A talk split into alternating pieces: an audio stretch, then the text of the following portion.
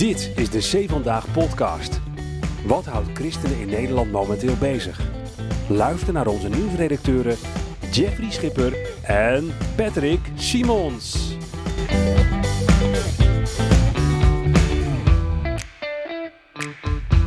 Hij is oppaspapa, hij is professioneel skier en hij is stukjesticker. Patrick Simons, schuif weer aan in een nieuwe C Vandaag podcast. Maar heb ik jouw profiel zo goed samengevat, Patrick, met deze drie woorden? Nee, ik ben geen professioneel oppasser. Of zei je dat nou niet? Nee, ik zei professioneel skier. maar dat dat ben je ook, ik niet. Nee, Nee, En hobbymatig. Ja, Ja. ja. Ik ben wel professioneel après-skier. Ah, ja, maar je bent los geweest pas, hè? Ja, Waar was je in Oostenrijk? ja. Hintergram. Prachtig skigebied. Lekker. Ik heb prachtige bergen gezien, prachtige pistes. Ik heb op de tafel staan dansen bij de après-ski. Je zegt het ook gewoon, hè? Tuurlijk. Jij bent niet iemand die met een vroom gezicht dat verbergt voor de nee, luisteraar. waarom zou ik? Staat ook op mijn Facebookpagina, dus dat heeft niet zoveel nut.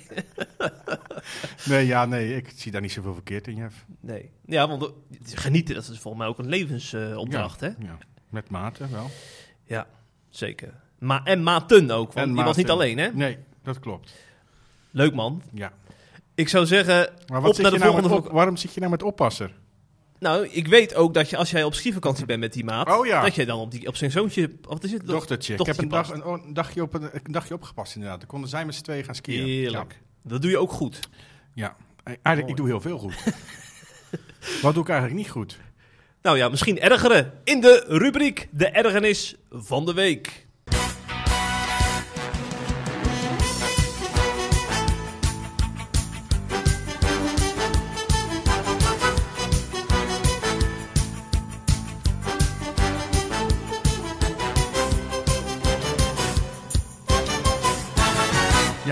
Goed doen Jeffrey. De Raad van Kerken is eh, op bezoek geweest in Israël en Palestina. Of eigenlijk kan ik beter zeggen in Palestina en Israël. Die volgorde hanteren ze namelijk zelf. En dat is ook een beetje, als je het eh, volgorde van belangrijk zet, ook denk ik wel de juiste volgorde qua prioriteiten die ze stellen. Ze zijn namelijk voornamelijk eh, in Palestina geweest. Er was een delegatie van de Raad van Kerken, onder andere de scriba van de PKN. Eh, René de Reuver. René de Reuver was daarbij. En ze gingen een week lang op reis eh, door het gebied, door Palestina en ook een stukje Israël, eh, door wat zij Palestina noemen. En ze publiceerden een reisverslag met bevindingen. En daaruit bleek dus, wat ik net, wat ik nou al twee keer heb gezegd, dat de reis voornamelijk eh, ehm, in Palestina plaatsvond, de dingen die ze bezochten. Wat trouwens prima is, maar er is één, één, één frase, één gedeelte uit het reisverslag waar ik, waar ik mij behoorlijk aan geërgerd heb. Of eigenlijk waar ik kan zelfs wel zeggen, woedend over geworden ben. Oh.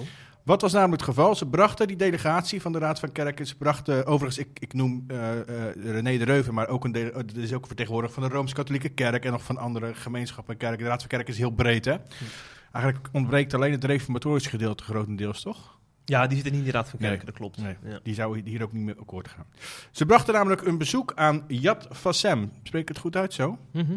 Dat is het eh, Holocaust herinneringscentrum, het Holocaust monument in eh, Israël. Ehm, en eerst, als dat, beschrijven ze in dat reisverslag, ze maken een uitgebreid reisverslag. Hè? Dat is op de website te lezen. Per dag vertellen ze wat ze gedaan hebben en daar beschouwen ze ook een beetje op. Ehm, en op een gegeven moment beschrijven ze dat ze daarheen gaan. Eh, en in eerste instantie volgt er ook een, een korte reflectie op de rol van christenen en kerken tijdens de Holocaust. Prima zou ik zeggen. Maar dan volgt in mijn ogen echt een, een nou, achterlijk gedeelte. Ik citeer. Het bezoek aan Yad Vashem raakt ons ook op een andere manier. Wat wij de afgelopen weken van Palestijnse christenen gehoord hebben, evenals de muren, de hekken en de checkpoints die we gezien hebben, dragen we met ons mee. Yad Vashem toont het onvergelijkbare kwaad en leed van de Holocaust. Wij zijn ons dat heel goed bewust. En vervolgens gaan ze vergelijken. En toch, tegen wil en dank, roepen de beelden van, van scheiding en verboden voor Joden associaties op met wat we de afgelopen dagen hebben gezien. De oproep van Palestijnse christenen echoot na in onze oren. Vertel wat je hebt gezien. Is het echt waar? Dit is echt waar. Dus Ik zou zeggen, zijn ze nou helemaal gek geworden? Hier wordt gewoon echt letterlijk een lijn getrokken van de Holocaust naar de situatie van de Palestijnen. Terwijl ze zelf zeggen dat is onvergelijkbaar. Dus eigenlijk zeggen ze, ehm, de Holocaust was heel erg, daar mogen we nergens mee vergelijken. En vervolgens gaan ze de situatie van de Palestijnen daarmee eh, eh, vergelijken. Het wordt zelfs haast gelijk getrokken. Alsof ze willen zeggen, de holocaust was heel erg, maar de Palestijnen zijn de nieuwe Joden en Israël zijn de nieuwe nazi's. Ik zei bijna, voor de Mhm. duidelijkheid. Mhm. Tenminste, zo komt het op mij over, laat ik het zo zeggen. Eh, dat is trouwens precies wat, wat we vaak zien, eh, wat anti-Israël organisaties vaak roepen. Hè. Die, zeggen, die, als, die halen dan de oorlog erbij en die roepen eh, Israël, die, hebben, die Joden zijn zelf altijd vervolgd geweest, 6 miljoen uitgemoord. En nu gaan ze zelf een volk onderdrukken, de Palestijnen in dit geval. Nou, ik vind het echt, en daar komt trouwens antisemitisme ook uit voort. Eh, en dat een kerk, dat een raad van kerk uit Nederland deze vergelijking maakt. En ook nog heel bewust geformuleerd, want dat zie je aan de manier waarop ze formuleren. Hè? Dat ze ook een gevoeligheid weten. Dat is zeker geen foutje. Ik zou alleen maar zeggen ba, ba, ba. En eh, dat vond ik niet alleen. Rogier van Oort van de Christen voor Israël heeft er een column over geschreven. Ja. Een bijdrage die heeft ook op zeven dagen gestaan, geloof ik, hè? En opperrabijn Jacobs, eh, nou, als iemand recht van spreken heeft, is hij het, zou ik zeggen. Een, een halve familie is uitgemoord in de holocaust. Ehm, en hij schreef in een column op zeven dagen dat hij diep geschokt was door de uitspraken. Eh, en ik citeer, de systematische industriële moord op 6 miljoen Joden wordt vergeleken met de situatie van de Palestijnen. Ongepast, onwaar en ik had het niet verwacht van christelijke vrienden die nog vrij recentelijk de opstelling van hun eigen kerk in de oorlog hebben veroordeeld. Jacobs was in die column ongelooflijk kritisch op de Raad van Kerken. Eh, en ik zou zeggen volledig terecht. Het is ongelooflijk. Het laatste nieuws uit Christelijk Nederland bespreken we in de C Vandaag podcast.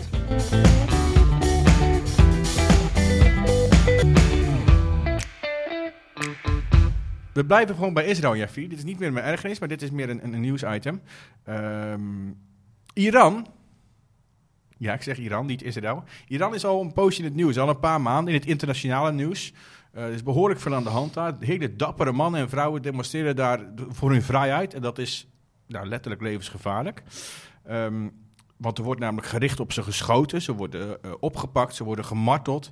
Er zijn al talloze eh, eh, demonstranten die gewoon voor vrijheid hè, eh, opgehangen, Ja. geëxecuteerd. Vreselijk. Ehm, we kunnen zonder twijfel daarom spreken van een, nou, een, moordregime waar tieners zonder pardon worden opgehangen omdat ze alleen maar voor hun eigen vrijheid opkomen. Eh, dat zorgde internationaal de afgelopen maanden natuurlijk ook voor veel consternatie, ook sancties. Tijdens het WK bijvoorbeeld. De spelers van Iran, sommige demonstreerden, die weigerden mee te zingen met het volkslied. Heel dapper trouwens. Dit meen ik serieus, dat is geen cynisme. Ehm, en ook vanuit eh, de wereld, vanuit Europa, worden er sancties opgelegd aan het land. Om, maar goed, dat werkt niet zo heel erg. Ehm, wat wilde nou het geval in begin januari? Eh, tien fractievoorzitters van Nederlandse eh, politieke partijen die besloten ehm, om een open brief in de Volkskrant te plaatsen. En in die brief roepen ze eigenlijk het Nederlandse kabinet op om eh, nog meer druk uit te oefenen op Iran en met nog meer sancties te komen. Eh, ik zal een stukje citeren uit die brief. Geen enkele overheid heeft het recht van haar, heeft het recht van haar burgers religieus gedrag te eisen dat die burgers niet willen vertonen. Het Irans, Iraanse regime treedt universele mensenrechten met voeten en vormt met zijn militaire activiteiten ook een dreiging voor de internationale veiligheid. Daarom moeten we grotere druk uitoefenen op dit regime. Nou, het werd, eh, dat, wat ik zei, tien fractievoorzitters, onder andere de twee christelijke fractievoorzitters, Gert-Jan Segers, destijds nog fractievoorzitter van de CU, en eh, Kees van der Staaij van de SGP. Die eerste, Segers, werd ehm, vervolgens uitgenodigd bij de talkshow Op 1. Het was gelijk zijn laatste publieke optreden volgens mij als, eh, als fractievoorzitter. Want niet veel later maakte hij bekend te gaan stoppen. En hij kwam diezelfde avond dus aan tafel bij Op 1. Dat stond onder redactie van BNN-Vara. Zou ook in principe al een beetje achterdochtig zijn. Eh, nou, daar kreeg hij de ruimte om te vertellen over de situatie van Iran, over de open brief, eh, welke extra sancties er dan volgens hem moeten komen. En toen die eh, uitgesproken was, toen besloten presentatrices Natasha Gibbs en Nadia Moussaïd om het gesprek nou, een bijzondere kant op te sturen. Luister maar. Laten we dan even naar Palestina kijken. Het, eh, het apartheidsregime van Israël. Komt er ook een open brief Israël, eh, Israël is geen apartheidsregime. Israël is een, jegens de Palestijnen? is een multiculturele, multireligieuze samenleving... waarin Arabieren, Joden, Christenen, Druzen samenleven. En wat een voorbeeld is voor het Midden-Oosten. Er is een probleem op de Westbank. En dat is een territoriaal probleem. Maar dat is van een andere orde dan de samenleving die Israël vormt. En dat is geen apartheidsregime. Maar er zijn af vorig jaar, dat is het nieuws van vandaag, eh, NOS, eh, wereldwijd nieuws. meer, meer doden gevallen, meer Palestijnse doden sinds de intifada in 2005. Er is, een, er is een probleem op de Westbank, maar ik vind het echt misplaatst om het territoriaal conflict wat daar plaatsvindt, wat daar inderdaad nog niet beslecht is, en waar het vredesproces de oplossing voor is, om dat te vergelijken met een regime wat nu tieners, twintigers ophangt omdat ze demonstreren voor vrijheid. Dat vind ik echt, echt misplaatst. Dus over Israël kunnen we het hebben. Prima, tot je dienst. Nu Iran. Daar Dat is echt de ook- schending. Daar komen ook er tieners en twintigers onder Palestijnen zitten Israël hangt geen tieners en twintigers op. Ja, over Israël, die, deze tien fractievoorzitters, als over Israël gaan praten, lopen de meningen uiteen. Dus ik, ik kan hier niet namens negen anderen nu over Israël praten. Dus dan praat ik namens mezelf. Over Iran zijn we het eens. Dat is onbestaanbaar wat daar gebeurt. Dat is nu de prioriteit. En als je het ene benoemt, als je zegt Iran is nu dat wat actie van ons vraagt. betekent niet dat je andere conflicten niet belangrijk vindt. Dat je zegt, joh, dan gaan we daar het maar even niet over hebben. Nee, daar, daar, zullen, eh, eh, daar zullen we wel degelijk over moeten praten. Ook over het vredesproces. Dan zullen de meningen eerder uiteenlopen. Vandaag hebben we het over Iran. Iraniërs hebben nu recht, onze stem, op ons protest, op onze stappen. En die stappen moeten we nemen. Zo. En zo'n muts krijgt ervoor betaald, hè? Daarbij, Ja, om daar ja. de- En veel te ook. presenteren. Hoe durven we het over Iran te hebben, Jeffrey? Want in Palestina worden ook tieners vermoord. Ongekend. Ik vind Ja, het het is echt, het- ik heb met stijgende verbazing destijds zitten kijken en zitten luisteren. Eh, want eigenlijk zegt ze gewoon, eh, eh, zonder dat ze... Kijk, ze mag haar mening hebben. Ze mag Israël een apart regime vinden. Je mag Israël vinden dat Israël de mensenrechten schendt. Je mag Israël een grote agressor vinden. mag allemaal. Maar zij brengt het nu als een feit. En eigenlijk wordt Israël op één lijn geplaatst met zo'n regime, wat ik net geschetst heb, waar tieners worden opgehangen omdat ze voor hun vrijheid opkomen. Terwijl Israël, nou, als er ergens veel vrijheid is om te zijn wie je bent, wat je ook gelooft, op eh, welke seksualiteit je ook hebt, welk gender je ook kiest, dat is allemaal hè, in Israël, mag allemaal. Dat is het enige plaats trouwens, volgens mij in het Midden-Oosten, waar dat allemaal kan. Maar goed, zij zetten, zetten dat dus op één plaats eh, eh, met, met zo'n moordregime als Iran. Ik zou zeggen, het lijkt de Raad van Kerken wel. Hè? Het is bijna hetzelfde. Die doen het met de Holocaust en zij doen het met Iran.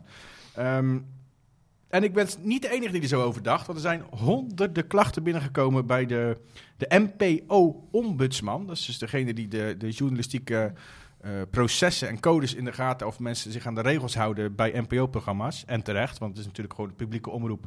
Wat betekent dat het betaald wordt van belastinggeld. Ehm, en die NPO-ombudsman die besloot vervolgens om een, eh, eh, een onderzoek in te stellen. En deze week, daarom vertel ik het nu, want het gaat natuurlijk allemaal over Mhm. iets wat begin januari is gebeurd. Maar deze week eh, kwam, kwam de uitslag, kwam de uitspraak van de NPO-ombudsman. En die heeft eigenlijk gezegd, eh, ik tik... eh Natasha Gibbs, dat is degene die het over het apartheidsregime Ja. zei. Hè? En de BNN-VARA, dus de, de omroep, die die avond voor, op één verantwoordelijk was, die tik ik op de vingers, want er is iets niet helemaal goed gegaan. En het komt er eigenlijk op neer, ehm, wat ik net al een beetje zei. Iemand mag een mening hebben, maar als je bijvoorbeeld Israël een apartheidsregime noemt, dan moet je of duidelijk aangeven dat dat jouw mening is. En niet, ze bracht het nu gewoon alsof het een voldongen feit is. Hè? Of als je het eh, wil brengen als een feit, dan moet je bronnen noemen. Die hebben ze later wel genoemd. BNNVARA heeft naar aanla- aanleiding van de ophef hebben ze een, een, een, een, eh, een eh, bericht, een reactie naar buiten gebracht waarin ze zeiden: We staan achter de presentatrices, want we baseren het op rapporten. En dan noemen ze organisaties ja, die zijn zo gekleurd als wat: VN, Human Rights Watch, Watch en Amnesty. Ja, ja, als Israël een scheet laat, dan zeggen ze al mensenrechten geschonden. Dus die neem ik ook niet zo serieus. Maar dan hadden ze in ieder geval bronnen genoemd. Nou, dat hebben ze allebei niet gedaan. Ze hebben gewoon iets gebracht als een feit wat eh, een mening is. En dat was volgens de ombudsman een hele flinke fout. Eh daar heeft ze een heel uitgebreide uitspraak over gedaan, uitgebreid rapport over geschreven. Ehm, ga ik niet allemaal bespreken, want het wordt een beetje saai. Ik wil er drie puntjes uithalen eigenlijk.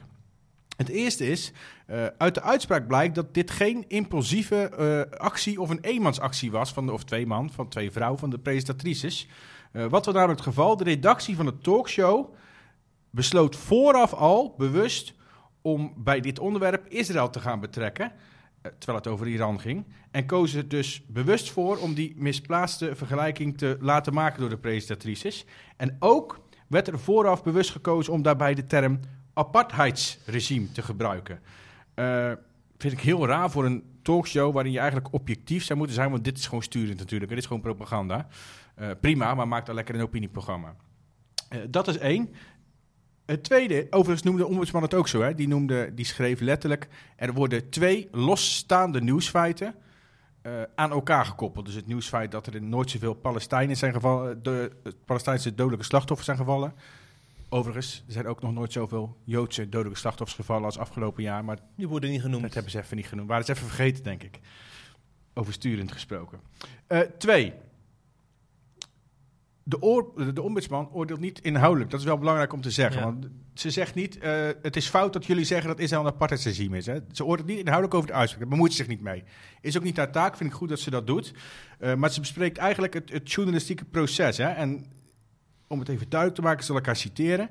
Een presentator mag iets stellen, mits controleerbaar onderbouwd of als mening aangeduid, wat ik eigenlijk net ook al zei. Hè?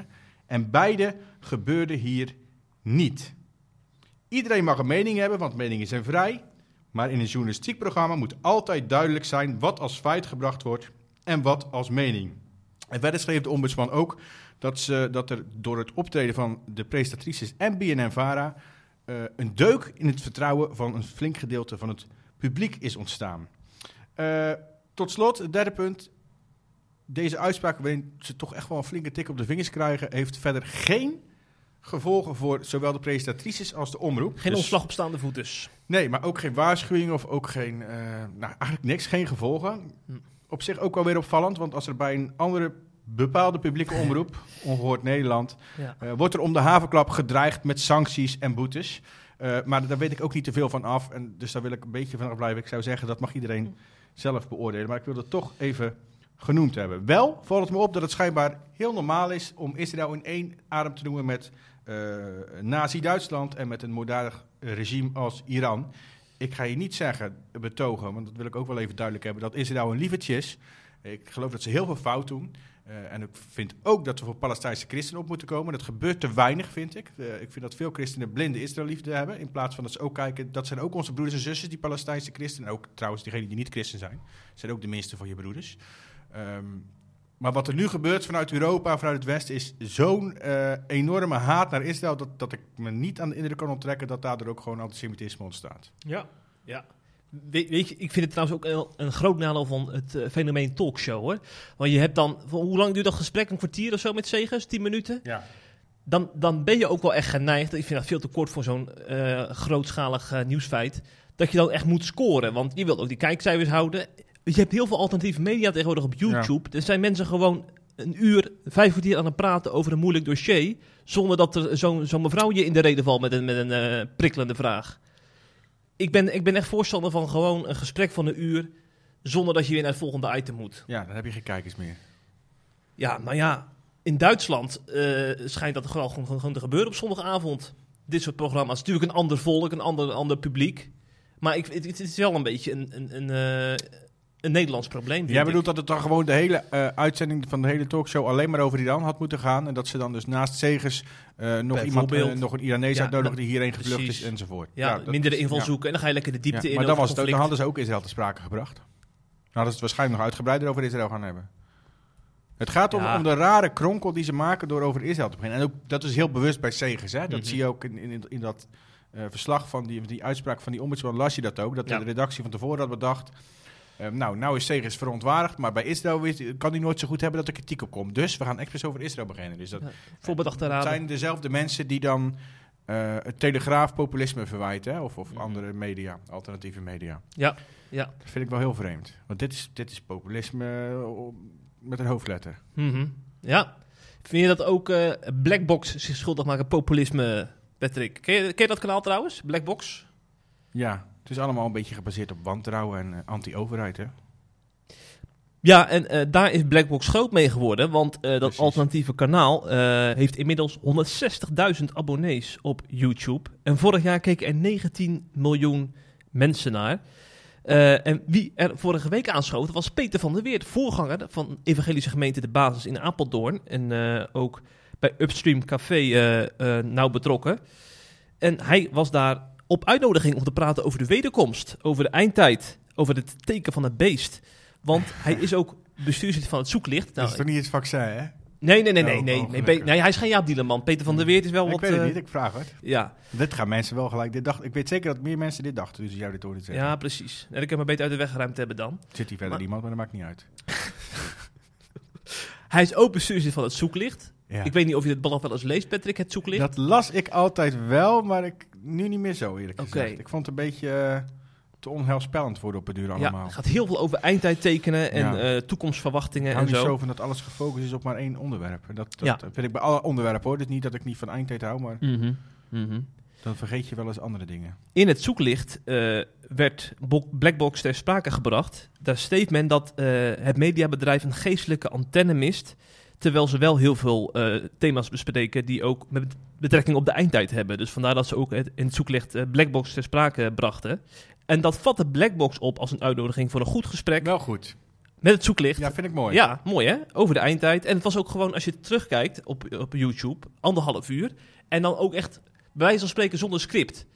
Dus eh, eh, het is helemaal niet, eh, gaat niet in frames of in blokjes of zo, dat zo iemand dan op het hakblok wordt gelegd. Het is lekker open gesprek. Ik hou daarvan. Anderhalf uur lang.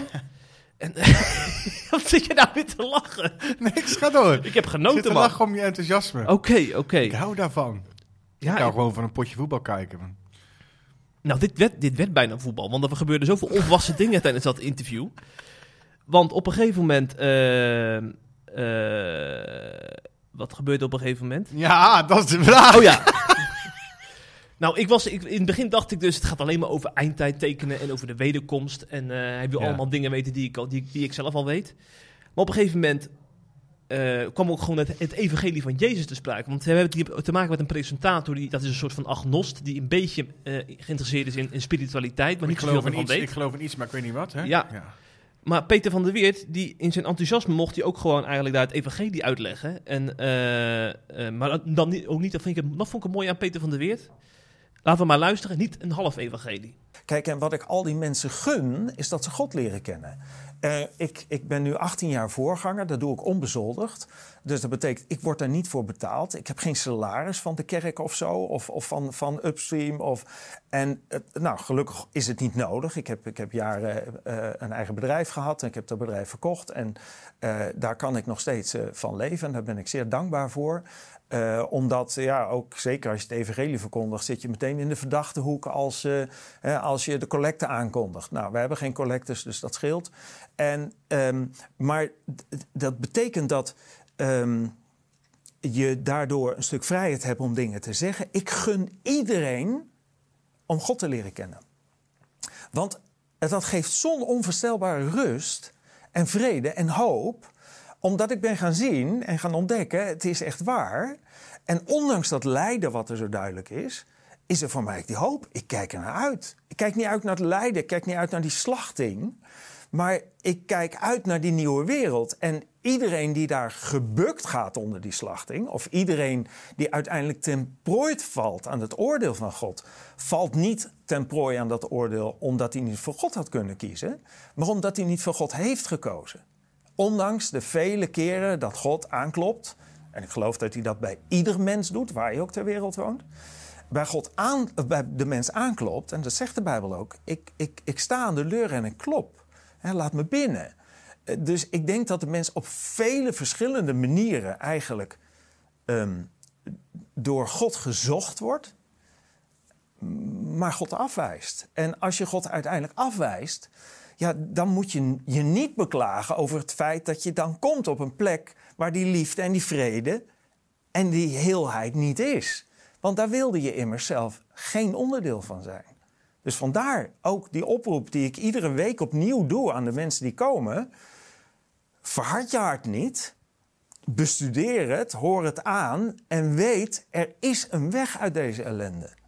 En zo ging het nog minutenlang door. En op een gegeven moment eh, kwam ook de persoonlijke geloofsachtergrond van die interviewer te sprake. En daar ging Peter van der Weert als volgt op in. Maar wat ik net al zei, heb je het kind niet met het badwater weggegooid. Want dit is natuurlijk het verhaal van heel veel mensen, die zeker ook in hun jeugd in de kerk zijn geweest. Eh, waar iedere kerk wel zo zijn eigen dogmatiek ontwikkelt en zijn eigen eh, dingen ontwikkelt. Waar je mensen tegenkomt die, waarvan je zegt, nou sorry, maar als, als dat christenen zijn, dan weet ik het niet meer. Uh, de dingen die ze doen. Hè, zondag op, uh, op de eerste rij, maar door de week doen ze waar ze zin in hebben. Um, heel veel mensen knappen erop af en dat snap ik ook. Maar je zou moeten afknappen op die mensen en op die dogmatiek en op de dingen die verzonnen worden erbij of gecreëerd worden door mensen. Eh, heel veel kerkenleiders, en dat is natuurlijk ook eh, de klacht voorafgaande aan de, aan de Franse Revolutie, is ja, ze onderdrukken alleen maar het volk. Het is een machtsblok wat ze vormen. Dat is hartstikke onbijbels. Dus er worden een heleboel dingen gezegd over God en de Bijbel, die helemaal niet in de, in de Bijbel staan. Ik heb een hele serie gedaan eh, bij Upstream. En eh, eh, dat, de, de titel daarvan was Lees geen Bijbeltekst. Eh, want eh, God is anti-vrouw en God is pro-genocide en God is eh, pro-slavernij. En om allemaal, want dat zijn allemaal dingen die gezegd worden. En eh, de meeste oorlogen komen voort uit geloof. Eh, Het zijn allemaal dingen die niet te verklaren zijn vanuit de Bijbel, maar wel vanuit het Bijbelverhaal. De dingen die eromheen verteld worden En het handelen van de mens. handelen van de mens. Maar de vraag is, kijk, en ik snap het helemaal en ik vind het een heel verdrietige situatie in wezen dat het heel veel gebeurt. Maar jij laat de kerk achter je, maar had je de kerk maar achter je gelaten, maar je hebt de kerk en God achter je gelaten. Eh, niet helemaal, dat zeg je ook. Hè. Het, heeft, het heeft me nooit helemaal losgelaten. Ik, ik, ik, ik denk erover na, ik sta daar open voor. Maar juist denk ik dat je erover na moet denken: wat was nou mens en wat was hier nou God? En, en dat kun je alleen ontdekken door de Bijbel te gaan lezen en tot ontdekking te komen van wacht eens even, ik lees hier helemaal niet dingen die bijvoorbeeld eh, eh, in die lijn liggen van wat daar verteld werd. De mensen die daar dingen deden, dat kunnen ze helemaal niet met, met de Bijbel in de hand hebben gedaan. Maar de uitdaging is om te zoeken, is het nou, is God nou liefdeloos? Of zijn hier liefdeloze dingen gebeurd omdat dit mensen zijn die fouten maken? Ik zeg een staande ovatie voor Peter van der Weert. Weet je waarom? Omdat hij precies de juiste toon wist te raken in het gesprek. Want weet je, weet je wat al heel gauw gebeurt als je als voorganger bij zo'n mediakanaal aanschuift? Dan ga je of een half evangelie vertellen, of je gaat eh, een beetje moralistisch lopen doen. Waardoor je, waardoor je die interviewer het gevoel krijgt van, ik moet, ik, ik moet overtuigd worden. Of je wilt te graag. Je wilt te Weet je, graag. Kees Kraai nog, Kees Kraai nog, nog met Gordon. Eh, hoe ging dat ook? Ja, dat was eens. op zoek naar God of zo, dat programma. En die waren toen samen in Israël. En die wilden heel graag, heel graag eh, het evangelie delen. Dat is Ja. alle goede bedoelingen. Maar die wilden het veel te graag. En dat, ging, dat liep helemaal... Dat werkt dat, dat averechts. ging helemaal niet goed. Ja, ja. Mag ik, mag ik een eh, reactie voorlezen van Joke Grievink op onze website? Want we hebben het artikel Nee. samen... We hebben- ja, ja, vraag het dan niet. Volgens een script moet je ja zeggen, Patrick. Wij doen niet aan script Nee. en hokjes, hè? Joke Grievink die las dit artikel op onze site over de, de uitzending en ze schrijft... Ik heb zelden iemand zo mooi en duidelijk en ook liefdevol aan een niet-christen horen uitleggen wat de kern van het evangelie is en waarom het juist ook in deze tijd belangrijk is om keuze te maken voor Jezus Christus. Heel mooi gedaan, Peter. Je hebt een bijzondere bediening. Nou, dat is fantastisch. Ja, dat is toch Ik ben, prachtig. ik ben helemaal om. Dan ga je het ook terug luisteren in plaats van Ja, voetbal ja, kijken, dan ga ik zeker. misschien toch wel terugluisteren, ja. dat is typisch ik, hè, dit. Ja, ja, ja, ja, ja. Grote mond, maar dan toch, eh, toch even gaan luisteren, ja. We gaan nog even naar... eh, Want bij, op één keer je die kans natuurlijk nooit, hè, om dat Nee, te doen. nee. Dan word je na één zin afgekapt. En het leuke is, zo'n alternatief kanaal, je denkt van, daar krijg je een hond naar. Maar meer dan 80.000 luisteraars al voor, de, Ja. voor, dit voor dit eh, interview, hè? Dat is veel. Ja, ja, dat is best wel veel, ja. Zo. Die een stuk minder liefdevol is, Jeffrey, dat is eh, een docent van het Horenbeek College. Het Horenbeek College is een, eh, een reformatorische mbo-school die mbo-opleidingen aanbiedt in vers- op verschillende locaties in Nederland. En er is een docent van dat Horenbeek College die recentelijk op Twitter stelde dat een andere docent van een andere school, een niet-christelijke docent, opgehangen moet worden aan de hoogste boom. Een christelijke docent zegt dit, hè? Een reformatorische docent zelfs. Ja, Oké. dus. Ja? En dat is echt, het is geen fake news. Nee, dat heb ik zelfs nog nooit gezegd Nee. volgens mij. Terwijl Nee. ik nogal uitblink in domme, domme, domme tweets. Maar zelfs ik heb, ben nog nooit zo ver gegaan. Wat, hoe is dat nou een beetje... Hij stelt zelf trouwens dat zijn account is gehackt, maar er klopt niks Dat van. geloof ik niet. Ehm, hoe is het nou ontstaan? Of beter gezegd, hoe is het naar buiten gekomen? Ehm, John Lapré, die is ons zeker niet onbekend. Schrijft regelmatig columns voor ons. We interviewen hem af en toe eh, als hij een boek geschreven heeft. Heeft hele interessante eh, boeken. Eh, het gaat vaak over homoseksualiteit. Ehm, En die was enkele weken geleden, volgens mij inmiddels al twee weken geleden, was hij op een verjaardag. En daar ontmoette hij een man. En hij schrijft op Twitter erover, dat was een aimabel mens. Hij was docent op het Horenbeek College in Kampen. Eh, dus hij had een mooie avond met die man. En vervolgens dacht hij eh, na afloop van die avond... joh, ik zal hem eens opzoeken op Twitter. En toen schrok hij enorm. Ja, ja. eh, want, zegt hij... Het kan zo verwarrend zijn dat je dan zo'n aardige man hebt ontmoet. Het is trouwens wel herkenbaar dit hoor. En dat je dan zoveel hatelijkheid in een tweet op Twitter ziet. En toen deelde hij een tweet van die man die een, een, op een collega-docent reageerde die eh Paarse Vrijdag vierde. Dat was dus een niet-christelijke docent, die collega. Die vierde Paarse Vrijdag. Dat is een speciale dag voor de LBT-gemeenschap, LBTI, wat zeggen wij? LHBTI. Ik vergeet het altijd, ik hè. Hmm. Eh, dus John die zocht die tweets op en die zag het. Die zei, "Hé, wat kan dat nou joh? En hij, want hij reageerde dus op die docent die Paarse Vrijdag vierde. Ze zouden je moeten opknopen aan de hoogste boom. Nou, Lapré, zo kennen we natuurlijk, die deelde die tweet natuurlijk.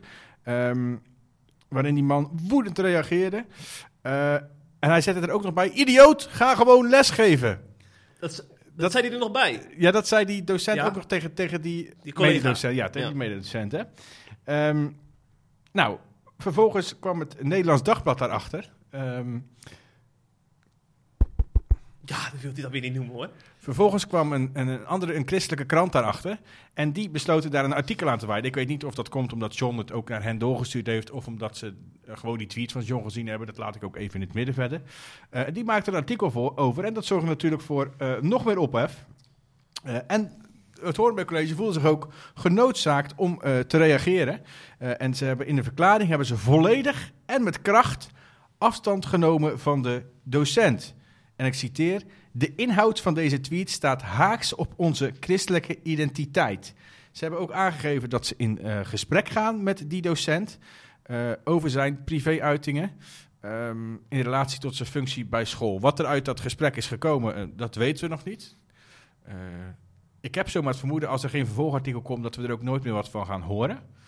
Eh, dus misschien moeten we er even achteraan bellen van de week. Dat kan natuurlijk ook, een hè? leuk idee, ja. Wat eruit is Ja. gekomen uit het gesprek. De, de bewuste tweet is overigens wel inmiddels verwijderd door eh, de docent. Maar dat is natuurlijk veel te laat, want zoals je weet, het internet vergeet nooit iets. Dus er zijn al tal van screenshots van gemaakt en die gaan nog steeds rond. Overigens heeft die man eh, zelf, iemand vroeg in, zei op Twitter, reageerde op Twitter op hem, ik hoop dat je account is gehackt. Eh, en toen reageerde hij, daar ben ik wel bang voor. Ja. Deze taal gebruik ik niet. Ook al liggen we niet op één lijn, hebben we niet dezelfde mening.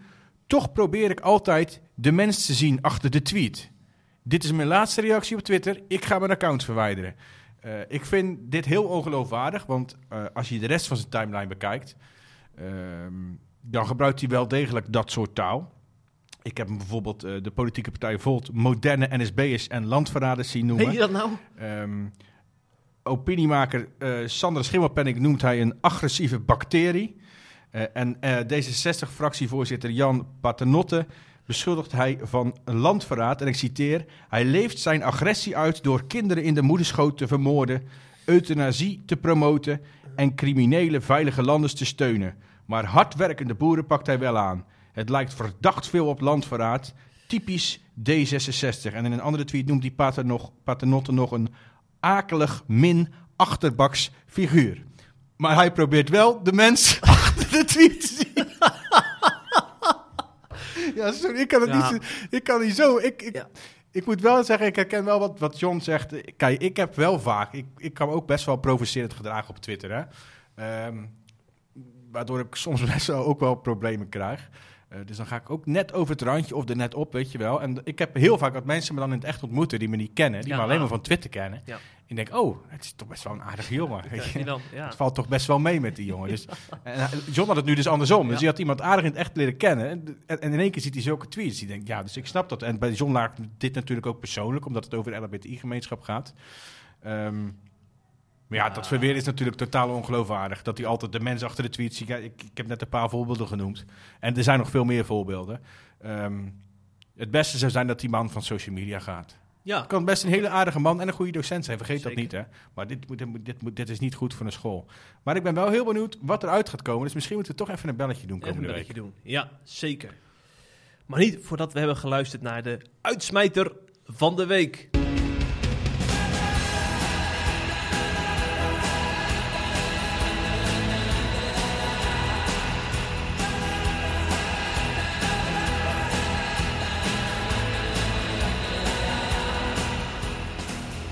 Heel veel behoefte aan zo'n uitsmijten naar nieuws over ophangingen in Iran en eh, heftige tweets van een docent. Opknopen, ja, dat ophangen hier aan en opknopen bij de hoogste boom. ja, Het is wel allemaal heel eh, zitten we weer rond. Hè? negatief, hè? Ja. Ja.